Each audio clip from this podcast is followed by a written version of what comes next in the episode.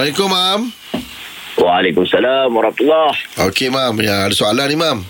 Kita wajib lah untuk mencari rezeki halal kerana duit itu akan menjadi darah daging kita sebab kita guna untuk beli makanan, Mam. Ha, ni ada Okey. satu fahaman pula, Mam. Tapi jika duit haram tu, kita guna bukan untuk beli makanan tapi untuk beli barang, adakah dosa tu akan lebih ringan sikit? Ha, tu macam mana, Mam? Oh dia dia ambil dia main dia main judi lah. ada main tu, duit haram tu. Duit haram tu ada sebahagian menyebut ah, kami tak makan. Ha. Kami pakai beli barang kan, beli Ha. baju, Hmm. Hmm. apa-apalah benda-benda lain. Sebenarnya perbuatan tersebut semua tu haram.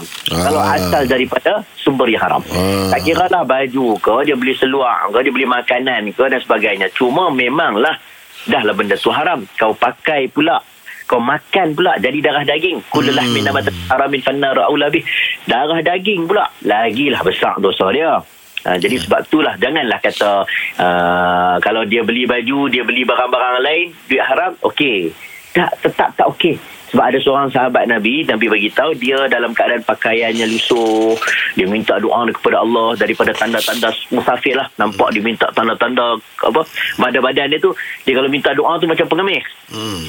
dia minta doa tiba-tiba Allah tak ter- terima doa dia Eh? jadi Nabi bagi tahu kerana apa? Kerana masyrabu haram, maf'amu haram, albasu haram. Nabi kata makanannya haram, minumannya haram, pakaiannya haram. Ha, bukan setakat Nabi cakap makanan dengan minuman je. Nabi kata pakaiannya haram. Padahal pakaian tak jadi darah daging. Oh, betul? Jadi benda tu semua tetap haram. Apatah lagi kalau dia makan jadi darah daging lagilah susah. Hmm. Ha, kalau dia curi baju dia boleh pulangkan balik lagi. Ha, kalau dah jadi darah daging ha, macam mana? Ha, dia pulangkan duit tu semula. Allah Alam. Okey, terima kasih, Mam.